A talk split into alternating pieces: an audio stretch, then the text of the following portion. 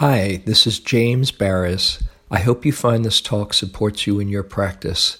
If you'd like to support my teaching, you can use the donate button underneath my picture on Dharma Seed to do that. Your support is greatly appreciated. So, good evening, everyone.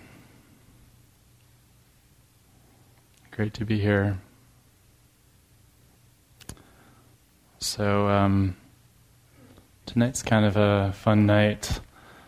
Um, recently, I took a trip to Guatemala and um, I went on a special kind of retreat called a darkness retreat.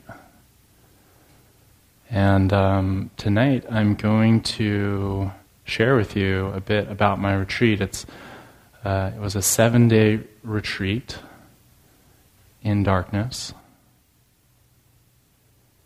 And I thought that, um, you know, sometimes uh, Buddhist Dharma talks, they can um, be lists of factors of enlightenment or something like that, different teachings. And I thought tonight would be really fun and interesting and kind of a challenge for me would just to be um, just to tell my story, tell the story, and um, in a more intimate way, as though we're all friends and we all know each other, and um, kind of bring it into the room as though we can all um, join in the journey together.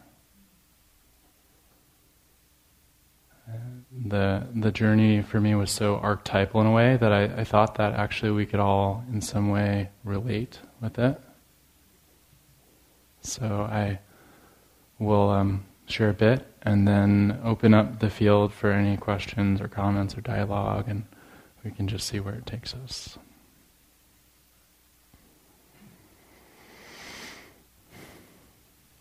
So, um, I thought maybe I'd just share a little bit about this theme of darkness retreats. Um, I grew up uh, in the Vipassana uh, tradition with my father at Spirit Rock. And I found my way over time um, gravitating toward the Tibetan tradition of Buddhism, um, also known as the Vajrayana tradition. And the Vajrayana tradition is um, very much a, a, yogic style of Buddhism, which really places a lot of emphasis on the body and the sacredness of the body and the path uh, of awakening as being an embodied experience. And with that in mind, um, the Tibetan monks and the Tibetan lamas, um, there's the monastics, and then there's uh, a whole tradition of yogis, the yogis that would go into caves, the yogis that would go into the hills, and really go deep into the heart of stillness and silence, and in this case, darkness. So um, I had heard lore of darkness retreats for some time um, from my teacher Reggie Reggie Ray, who is the founder of the Dharma Ocean Sangha in Colorado, and he talked a lot to our sangha about, well, someday uh, you'll get to go on darkness retreats, and when you go into darkness retreats, you'll you'll you'll have an experience The traditional uh, darkness retreat in the Tibetan tradition is 49 days. Yeah, a 49 day retreat. And the idea with the 49 day retreat, Tibetans, uh, it's, it's a specific number. If um, you read the Tibetan Book of the Dead, 49 days is traditionally the amount of time that the soul or the formless mind stream has between uh, the time of death, the time that the consciousness leaves the body, and then uh, there's a kind of formless intermediate state called the bardo. And supposedly that's a 49 day cycle. And then, um, if we're still on our journey, then we will move on to some other realm of form or formlessness or come back as another human being or another life form. But the Tibetans believe that actually, this time when the consciousness is not in a body is a very, very rich and precious time. And so the, um, the darkness retreat is a way of um, entering a kind of formless state where normally we're, our consciousness is so oriented outward onto objects of sensory experience. So the lights, a person, and so we're kind of always projecting our mind onto something. And in the darkness retreat, what happens is we're in a container where we just don't have that luxury. We don't have that thing for our mind really to project onto. There's not much there. We are in the darkness, we're in the space, and we're with ourselves. And that's where the journey begins and ends, is the journey of being in the space and merging with the space and um, connecting deeper and deeper into the nature. Well, what is the nature of the space itself?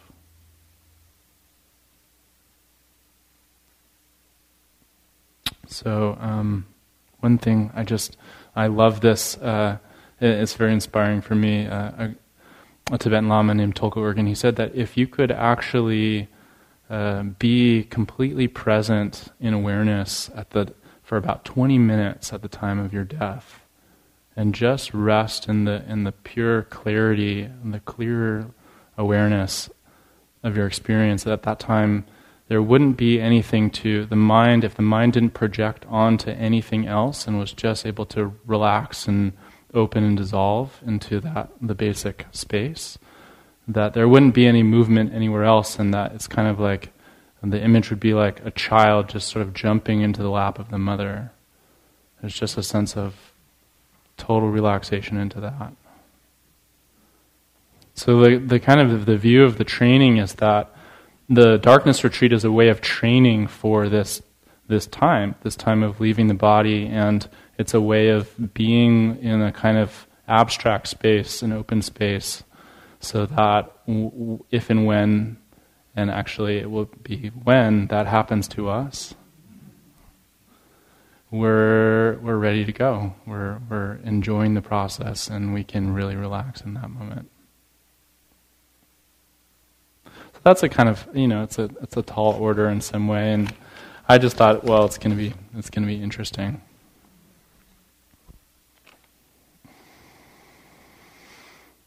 So I think I want to share about my experience, um, just sort of three levels of experience. There's the out, sort of outer level of like what happened, what was the container and the logistics, and then more the inner level is the uh, like the emotional journey and the adventure of this mind in the space.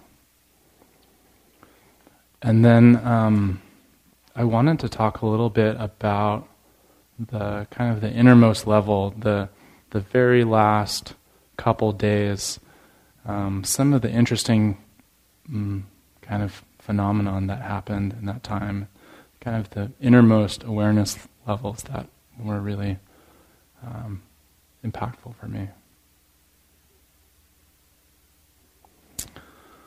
So, um, just on the outer level, um, the retreat center was a Hindu retreat center called the Mahadevi Ashram. and it's in this really incredible power spot, um, Lake Atitlan, which is uh, a sacred lake in Guatemala, and it's surrounded by volcanoes. And it's a Mayan power spot where there's just you. When you're there, there's a sense of incredible energy and power and synchronicity. And this is a, a Hindu ashram. Um, two devotees of Ammachi um, created a kind of like a solar eco village and um, just a really lovely place with um, a garden, uh, just like kind of a Garden of Eden, and um, you know, inexpensive and, and, rustic, and yet like very beautiful. Very so much uh, dignity and um, sacredness put into the whole structure of the place. And um, they built an earth dome. They built this dome.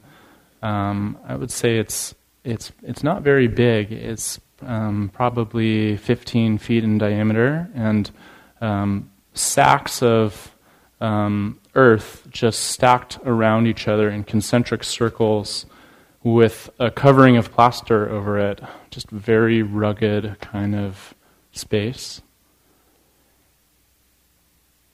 And um, it's really interesting that they figured out how to do the windpipes so that it just stays a there's always air circulated through the dome and um, it stays like a very consistent temperature so it's uh, it's like maybe 65 degrees and um, you hear just the hum of the the wind all the time in the background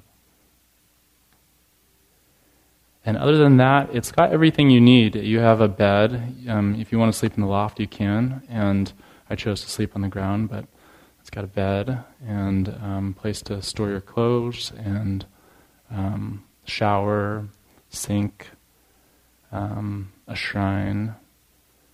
And there's a little slot where three meals a day, someone will come and slip the food through at 8 a.m., 1 p.m., and 8 uh, p.m.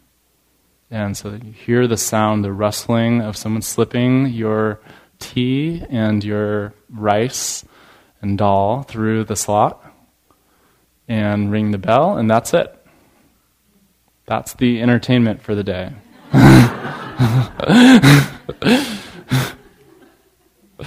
that's it. And um, you can also, so there's a space holder, and my, my space holder was just an incredible uh, young woman who had a really, really created a space of uh, kindness and awareness. And there was really a sense of being held very well by this, the space holder. This, you can take a moment and actually feel that.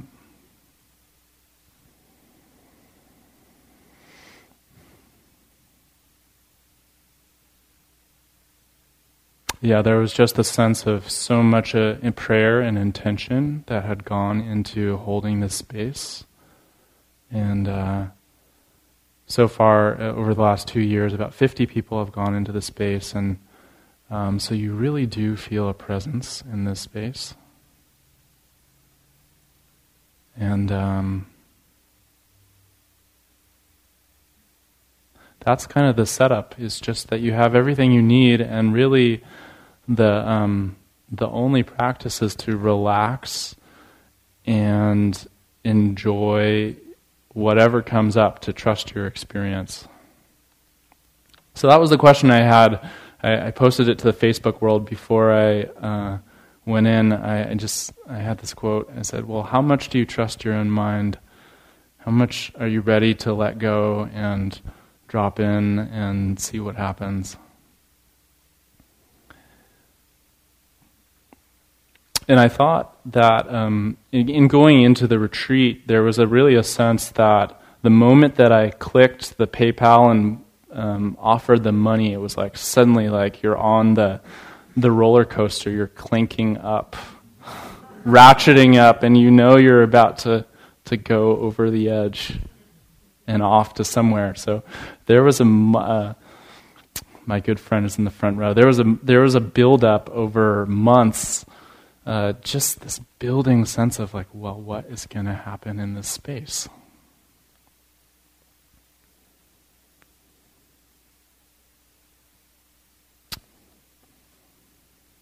So you arrive, I arrived in the evening time and um, kind of said goodbye to the rest of the world. And you the you can I had my flashlight. There's one time you get to see the dome and really arrange everything. You get to put everything where you want to.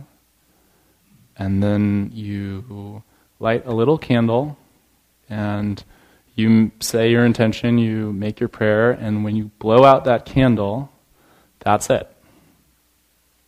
You are in, you are doing Stevie Wonder for a week. You're in Stevie's world after that. So.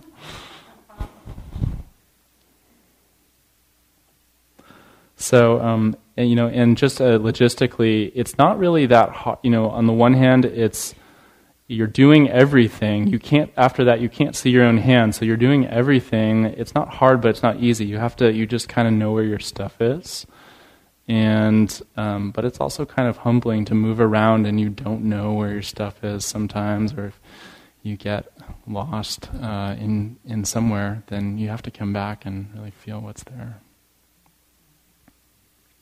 So I would say that's that's kind of the outer level of it. I want to just pause and see if anyone has a question or anything before I go on.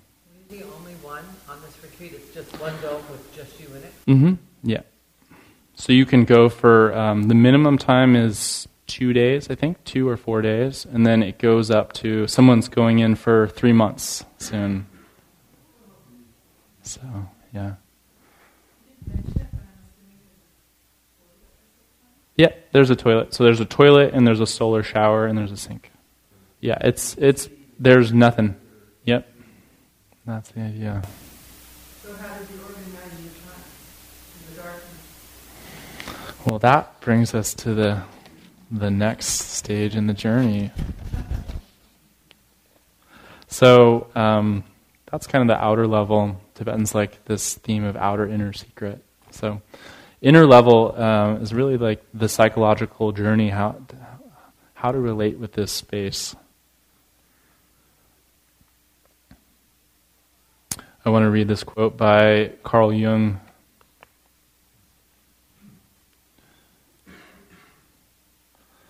There is no coming to consciousness without pain. People will do anything, no matter how absurd, in order to fit in order to avoid facing their own soul. One does not become enlightened by imagining figures of light, by, but by making the darkness conscious.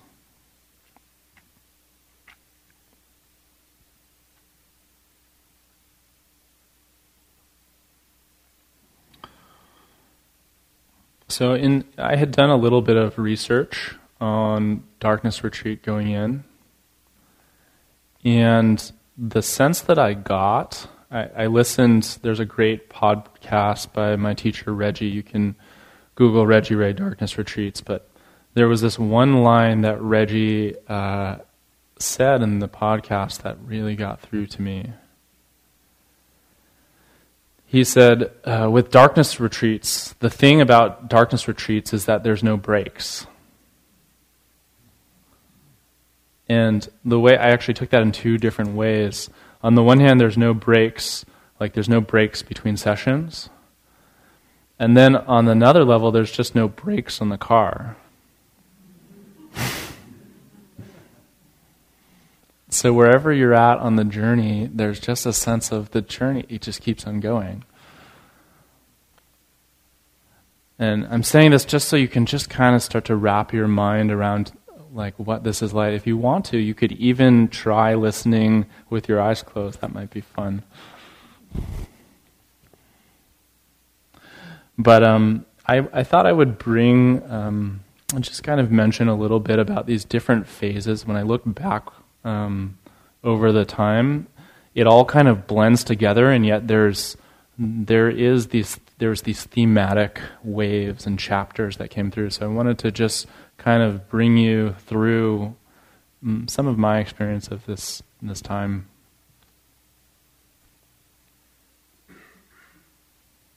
So the first the first phase of the journey, uh, I, I called sleep forever, and you know there's just this sense of like suddenly being in this dark womb, this this cosmic womb that I had no idea what it was. Yeah. And yet it feels safe. And finally, I can catch up on the sleep that I've been missing out on for the last 15 years. And actually, uh, what was really amazing was I looked online afterwards, and there's a Taoist teacher, Mantak Chia. He's a Qigong master, and he also leads darkness retreats. And he said he called the first three days uh, three days of internal darkness and sleep therapy. During the three day, he said he writes he says this. During the three days, um, one has a chance to catch up on all the lost sleep that has occurred over the last few years. Complete isolation from external light causes the pineal gland to flood the brain with the neurotransmitter melatonin. So, uh, the beginning of the retreat was kind of like waking up in bed and you're comfortable and there's finally nowhere to go. And you can just keep on hitting the snooze button.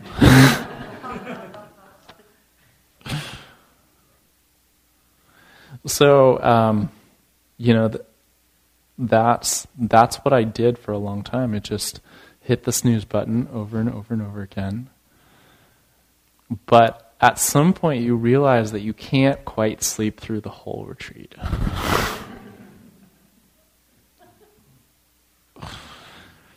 and um, that's what sort of brought me into phase two, which I uh, would would call inner restlessness.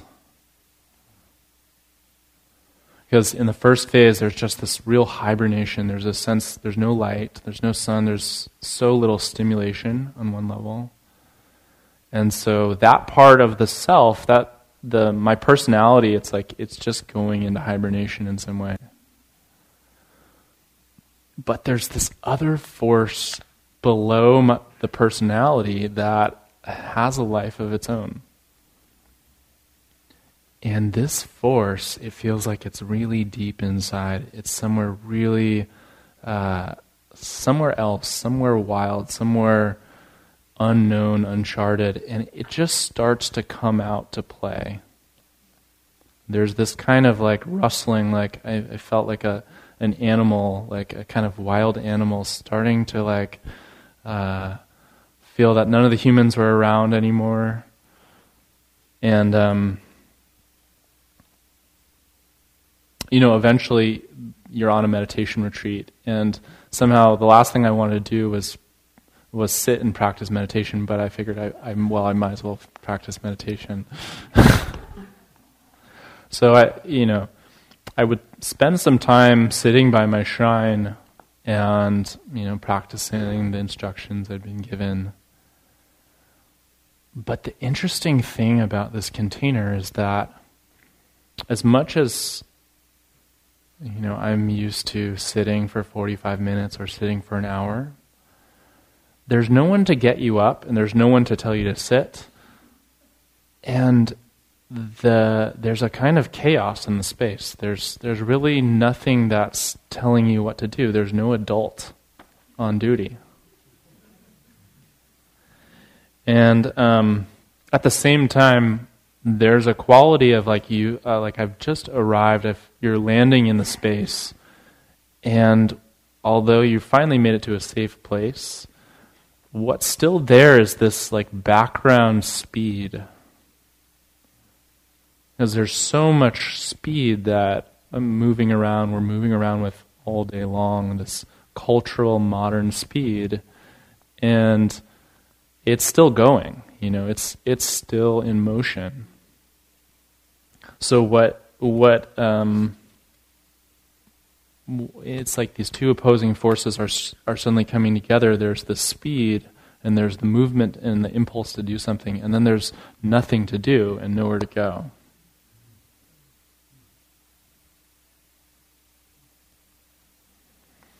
So between those two opposing forces, um, you're sandwiched. I'm sandwiched in the middle, and what's there is just these, uh, this this angst, this existential anxiety, and uh, and deep energy, core energy, um, coming to the surface, kind of like ice icebergs. Like the icebergs are starting to melt, and as those icebergs of kind of frozenness or numbness are melting, as the breath is opening through the body, there's just all of this energy coming to life.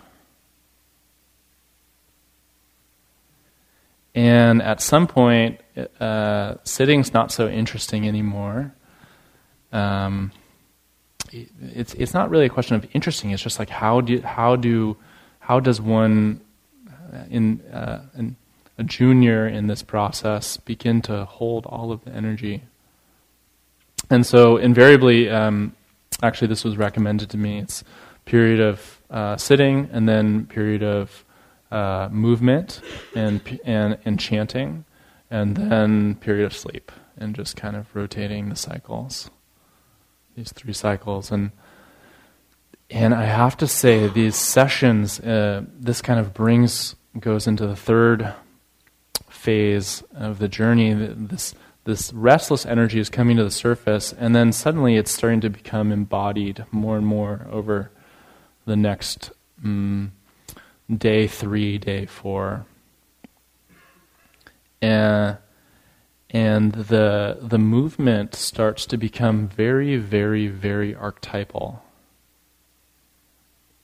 Uh, there's this sense of the sleep. There's periods of sleep, and then a period of waking up, like this deeper inner consciousness waking up. So the sleep and the waking life start to just blend into one kind of landscape.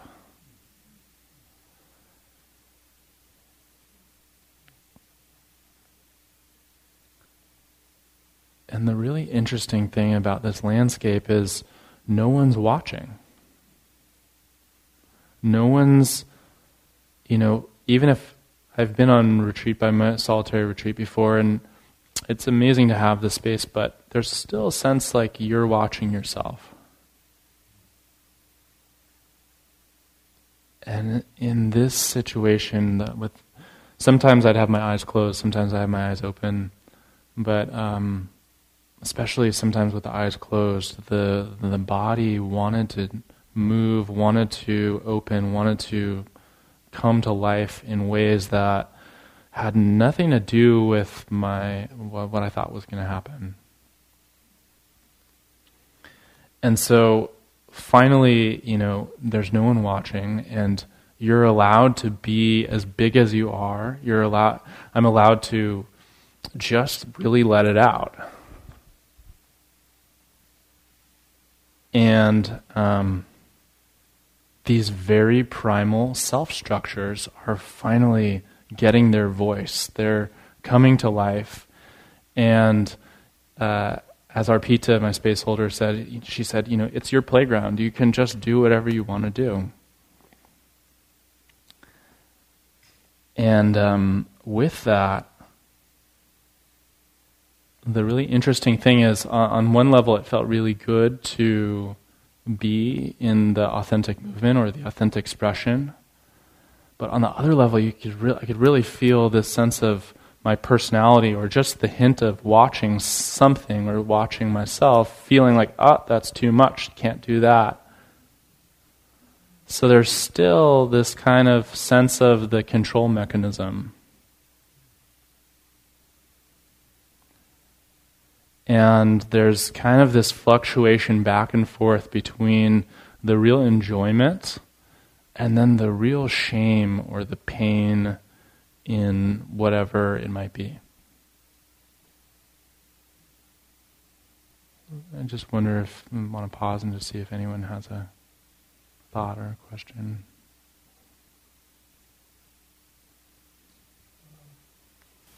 You have a time structure with the food entertainment. I'm wondering how, how does that affect all this open flow? Mm-hmm. Can you say it another way? Mm. Say it another way? Mm-hmm. Well, uh, setting aside the food image, I was thinking you're, you're painting a picture of something that just kind of goes on and on and on, structureless, and you can do what you want with it. Mm-hmm but then every now and then something intrudes. Mm-hmm. Stops you right there, or gets your attention. that's kind of the saving grace.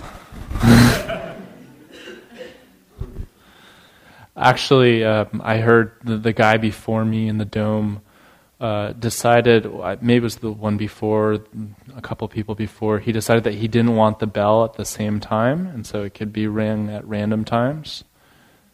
Um, and another person before me decided to fast all week, and so there's lots of ways to do it. Yeah. It's interesting when you were uh, describing the experience, I kept thinking, I had this feeling that something was watching you, and then you said, or I had a sensation that you were being filmed or something.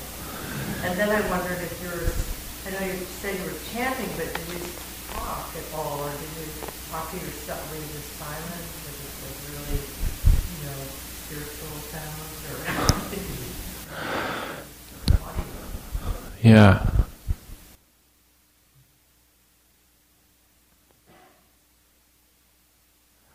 Well, you know the thing, the, the my first response is just the sense that the other piece is that it, because there's no light, it felt like there was really no extra. There's not a lot of extra room. Um, unless you had energy, there wasn't a lot of extra energy.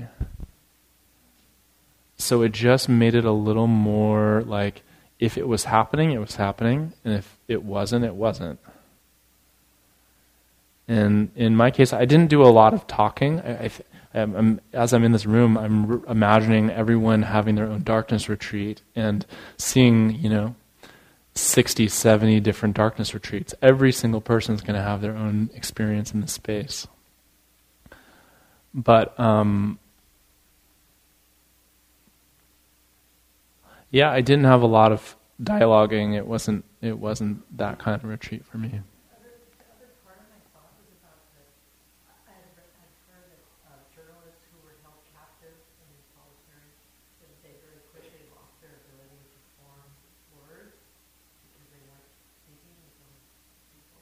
Mm-hmm.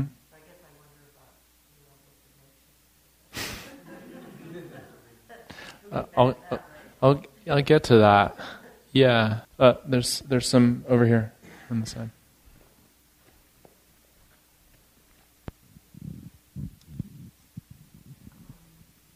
What what role did curiosity play?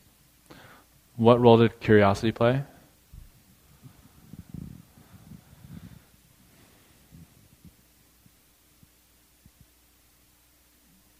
Well, curiosity became more and more intense every day this is, uh, I think, this is a great lead-in to um, just the next part. You know, there's this quality of in the beginning just kind of falling asleep and kind of being in this kind of oblivion uh, space, and then waking up. If you could imagine being like waking up, uh, but not as yourself, but waking up, and then you're coming to life. But it's another part of the self that's coming alive. It's not from up here, it's from here, it's from all throughout your body. The life force is waking up. And the quality of the life force, the life force is interested in the life force. The, the, the energy is alive, and that. Uh, what I'm trying to say is my curiosity wasn't coming from my head.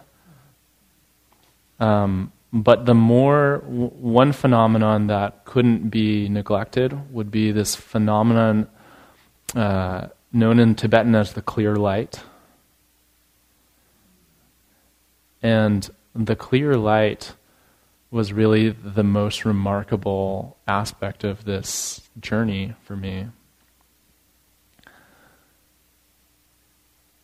There's a sense in the in Buddhist teachings. Uh, there's a lot of one main theme is emptiness, the emptiness of things, the emptiness of the self. And sometimes the talk about talking about or philosophy of emptiness can sound pretty uh, pretty empty, pretty like not much there. but what I found was that this process was a gradual um, journey into relaxation. And the more that I could relax my tension, the more that I felt um, emotions, really deep emotions, come to the surface. And as these emotions came to the surface, it was kind of like a life review um, of, especially in the heart, there was a, a lot of uh, feeling in the heart. As I would breathe into the heart, I would feel, um, you know, times in my life where uh, I'd caused suffering or had lost love or wasn't really there in a way, and it was like it was like I went right back into that experience. And um, this journey, it was a, a, a, journey of purification that happened over the first five, six days. It was, it got increasingly, increasingly strong and acute and, and painful, actually. Because there was a sense that normally that I, you know, have something to distract myself with. Normally, there was a quality of being able to clamp down when that experience got too intense, you know, or go for the food or go for the Facebook or go for whatever it is. Um, but without that, you know, the teachings and the teachings that I had heard so much about over studying with Buddhist teachers is let go and be present and trust your experience. But and, but the more that I would relax, the more this pain, this pain body would show up, and the trauma, you know, at some point, the more that I would be breathing into my body and feeling into my heart, um, I started doing this kind of shaking. This this really deep shaking started to come out of my body. This kind of frozenness started to come out of my body, and I started. Sh- I would shake for hours and hours and hours and hours. What felt like a really long time. But the interesting thing is that as this shaking was happening, it was like the space was working me in some way. Like this very deep stillness was it was a volcano of experience coming to the surface, you know. If you've seen the yin and the yang together, there's in the dark there's the pearl of the light. So in the dark, we, I, one would think, well, the dark is dark. But the more that this shaking would move through, the more that the body, my body would start to open. And as I would breathe, the energy, the prana, would open. And there's a piece I want to read um, that's worth reading. Um, it's just a little bit of the science. So what opens then is the specifically is the pineal gland, is the third eye, and the energy along the spine. And um, there's this chemical, uh, 5-MeO DMT, which is a entheogenic chemical. Mm, it's in ayahuasca, one of the active compounds. And so uh, Mantak Chia says this about the process. Um, days six through eight, at this stage, the pineal gland starts to produce this neurohormone 5-MeO DMT. This is the psychoactive tryptamine. This psychoactive tryptamine is highly luminescent. It is also extremely phosphorescent due to the amount of phosphorine that it transmits onto the visual cortex. The neurotransmitter akashan is normally only active when we are in the womb and in the first months of our lives. It is now reactivated in the dark room. 5-MeO DMT switches on 40% more of the cerebral cortex and awakens the nervous system to become aware of itself. Beingness results. Hence, the possibility of metaprogramming the nervous system's biocomputer, activating healing and conflict message assortment of the nervous system. 5-MeO DMT is empathogenic is the empathogenic neurotransmitter that expands the emotional body between infinity and zero. It gives rise to telepathy in emotional and intuitive bodies. it engages the awakening of the flower of life in the spine, which begins to glow in a state of beingness and peace, compacting chi, consciousness, and awareness into the nervous system, working with the silent self and anchoring the immortal body.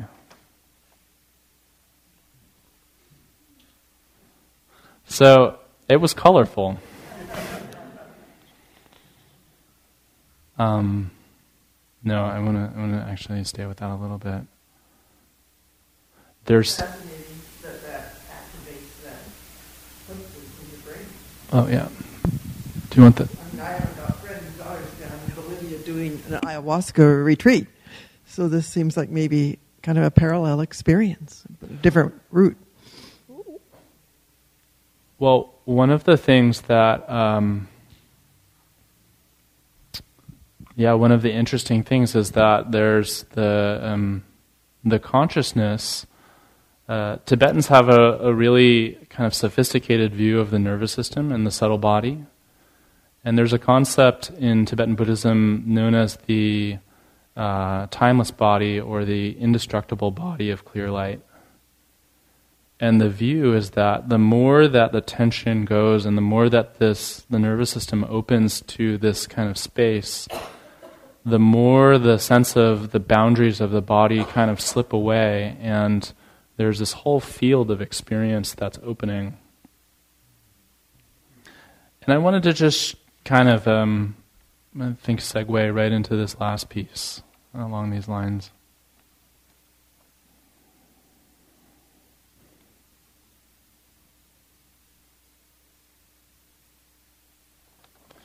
Yeah, you know, the thing that was really special about this container and, um, and really inspires me at this time is the teachings that on this uh, the sacred nature of our nervous system. You know, you don't have to go on a darkness retreat, even though I would recommend it for anyone who wants to. Um, but nonetheless, what really comes alive in the dark space is this um, the vividness of the energy that's behind the tension in, in our body. And, um, you know, what became really crystal clear was like, here's, I, I felt the first few days there was a lot of pain and there was a lot of just riding the energy of the pain. And at some point around day six, there was a subsiding, there was a, a, really dramatic subsiding of pain in the body. And as the pain would subside, there's an opening of uh, space through the body, and the space itself it just became very evident that the space itself um, hmm.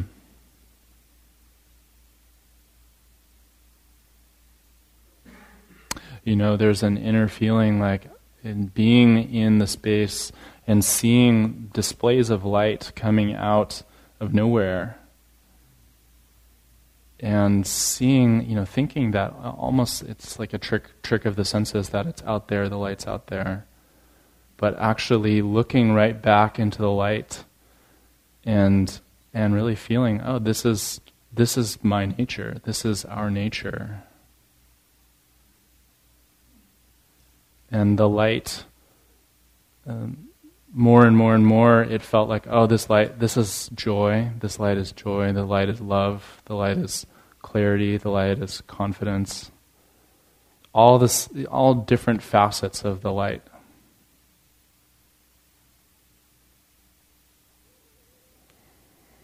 And the interesting piece for me was just that it had nothing to do with my personality. It has nothing to do with being a good or bad person.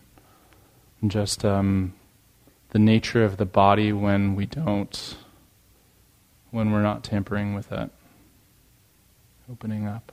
So, so when you talked about pain, did you mean more specifically psychic pain, physical pain, or both together? Both together. Ah. Yeah. So maybe we'll just do a couple more questions and then we'll close for tonight.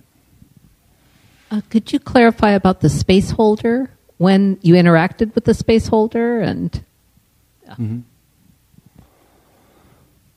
The space holder was kind of like the umbilical cord to the outer situation, and so whenever you wanted to, you could write a note, and you just have to scribble it in the dark, and you slip it through the slot.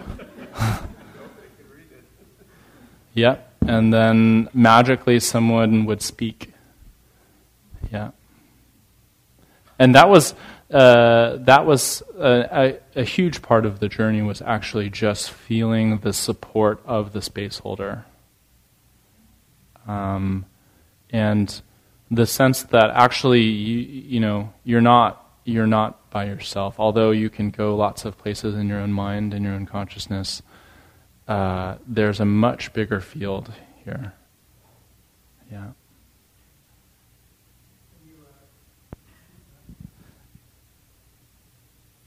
Uh, so, as a long experience of working through pain and opening, mm-hmm. was that uh, that fluctuate between you know, intense, painful experiences as well as peace, you know, times of peacefulness and, and, release, or did it really have to? Did you have to get to the end of, or farther down the path to get, a, a, a, you know, to where you really were experiencing the light, yeah. and the openness? Yeah, it was. Um, how can I describe? There was a kind of like accordion effect for the for the first few days where it's cycling through up and down through periods of really real enjoyment and then hitting the pain and then enjoyment and kind of cycling like that. But it started what how I would describe it is it started to get more and more steep. It started to kind of crescendo and get just more and more acutely like, oh, I'm it's just pain. Suddenly it's like there's a a visceral nature to that pain, and and the practice right now is just to be with the pain. And the the there's a word tantra. The tantra or the continuity of the experience is just to see what this this pain turns into.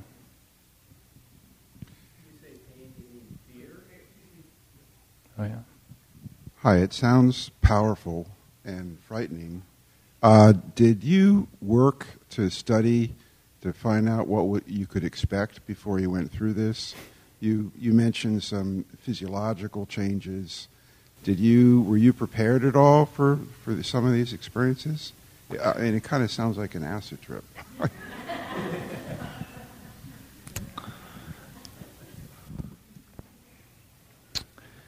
Uh, the short answer is yes. The short answer is that uh, the mo- as I said, the moment that I clicked the send button, uh, you're being cooked by the. Ex- I was being cooked by the experience. So there's kind of a build up, and to on along these lines, there was one teaching that I knew to be my guiding teaching for the retreat, and that's um, it's from the awareness tradition known as Dzogchen in Tibetan.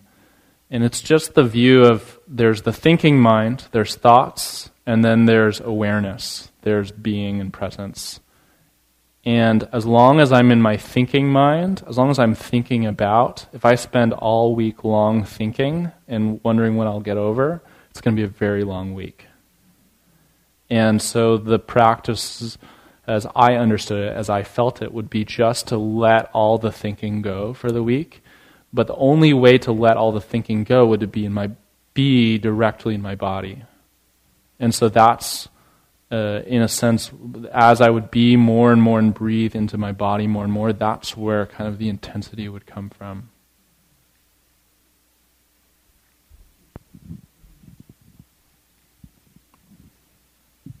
Were you practicing uh, Tai Chi or yoga while you were in there? I, I was a little bit. Uh, actually, I, I never. I did a little bit of yoga, but I didn't really do a lot. A lot of what I did was shaking. it, was. It just became an archetypal experience uh, that was became less and less planned. Uh, the more that the time went on, the more it morphed into whatever it was, the space would change, and whatever was happening was what would be happening. Well, uh, as before, but you you keep saying pain. I just wonder if, if, fear is part of that, or it's the same thing, or if there's any distinguishing between the 2 mm-hmm.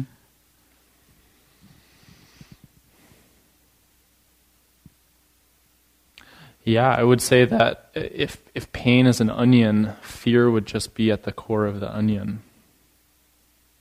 And the week was basically a peeling of the layers of the onion. And by day six, what was really there was, um, you know, in some sense, my own crucifixion process with that.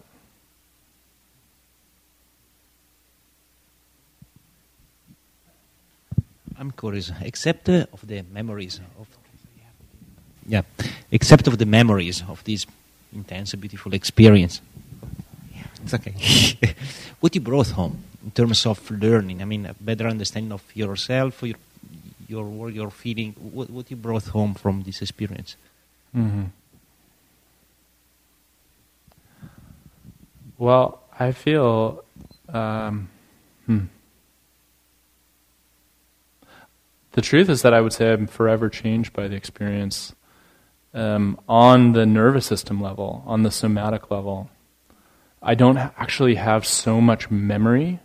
I do have spots of memory of the experience, but what I feel, what I would share with you all is just the the truth that the emptying out of the tension, the relaxing through the tension, um, is a real thing that you can learn how to do. And underneath the tension, there's a quality of ease that's new for me and is making life better. Do it again? Absolutely. Is there a um, specific uh, exit mode, like in the last 24 hours or whatever, something special happens so that you can face the world? Yeah. Well, you know, I I did. Uh, there were, I did have a whole community of people who knew that I was doing the retreat, and there was a sense at the very end of the retreat. Sometimes I would feel the group consciousness, and at the very end of the retreat, I just felt everyone with me. And there was, I didn't do a lot of meditation. I did some meditation. Okay. I, I would do a couple sessions of meditation every day, but the last period of the retreat, as the, as my nervous system calmed down, there was a sense of like, okay, this is what I'm here for. And the last sit, the last stretch uh, from the evening until the morning, you, um, I should mention this. Um, there's a great way that you come out of the retreat, which is you come out uh, at dawn at 5:30 in the morning, and you watch the sunrise. And a very interesting thing is when you open the door, your eyes are so unfocused and dilated that for the first 10 or 15 minutes, there was no depth perception and everything was meticulously like sparkling clear, like a like a like it had just snowed, and everything was so fresh.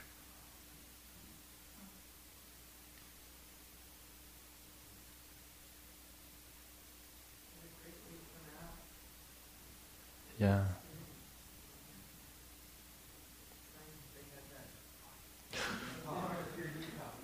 So I can't talk into that. I have, I have, I'm allergic to the, sorry, the microphone. So I think just with this, um, just as we end the portion of the talk, I just want to invite just this uh, question for everyone in the audience. You know, it doesn't have to be a darkness retreat, but the piece I would offer to you is just to notice where you're holding back from being with yourself. Because wherever that is, that's your darkness retreat. And I would invite, however you want to, to find a container in which you can be in that process. That was the one piece that my teacher Reggie would say, has said to us over and over and over again. The practice is just not to exit.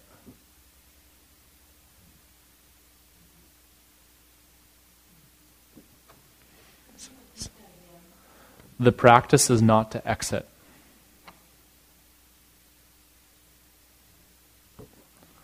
So let's just sit for a moment and just let everything settle.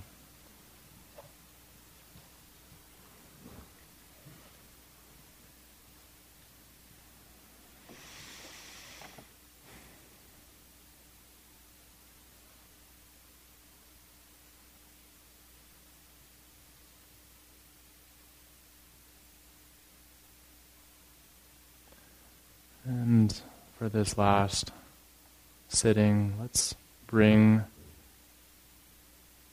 let's bring our love to our heart center.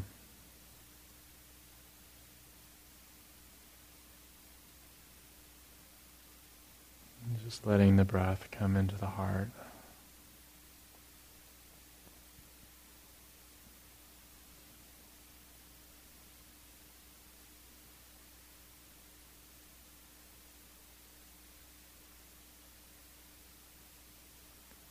And as you breathe, see if you can feel the quality of light.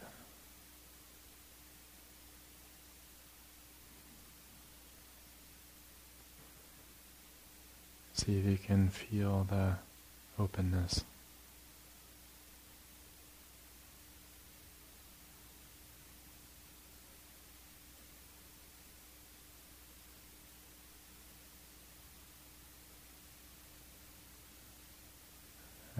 This last minute, let's just open our heart to everyone in this room. And everyone that's not in this room.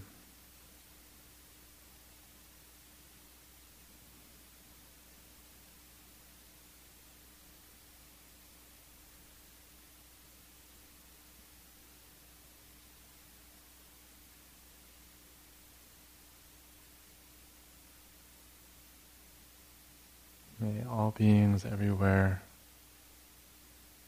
be happy. May they be peaceful. May they be free of suffering.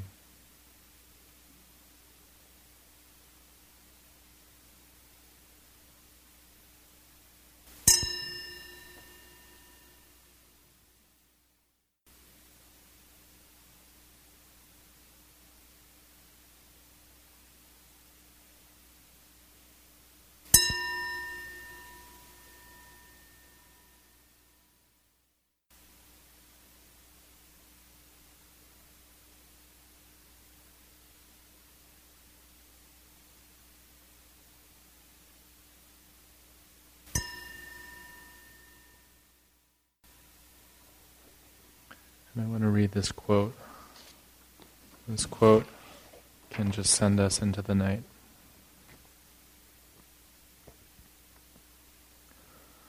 Remember the clear light, the pure, clear, white light from which everything in the universe comes, to which everything in the universe returns. The, the original nature of your own mind the natural state of the universe unmanifest. Let go into the clear light. Trust it. Merge with it. It is your own true nature. It is home.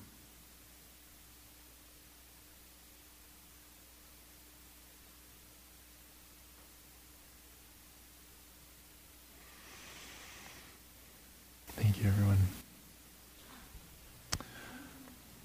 Just one more piece is uh, if you're interested in learning more, um, I'm also going to be offering uh, in starting in April um, some retreats along these lines, working with energy and uh, somatics and embodiment process and meditation. So feel free. Um, I'll just put a, a sheet in the back if you want to leave your name and contact information. Uh, can do that. Thanks, everyone. Thank you for listening. To learn how you can support the teachers and Dharma Seed, please visit dharmaseed.org slash donate.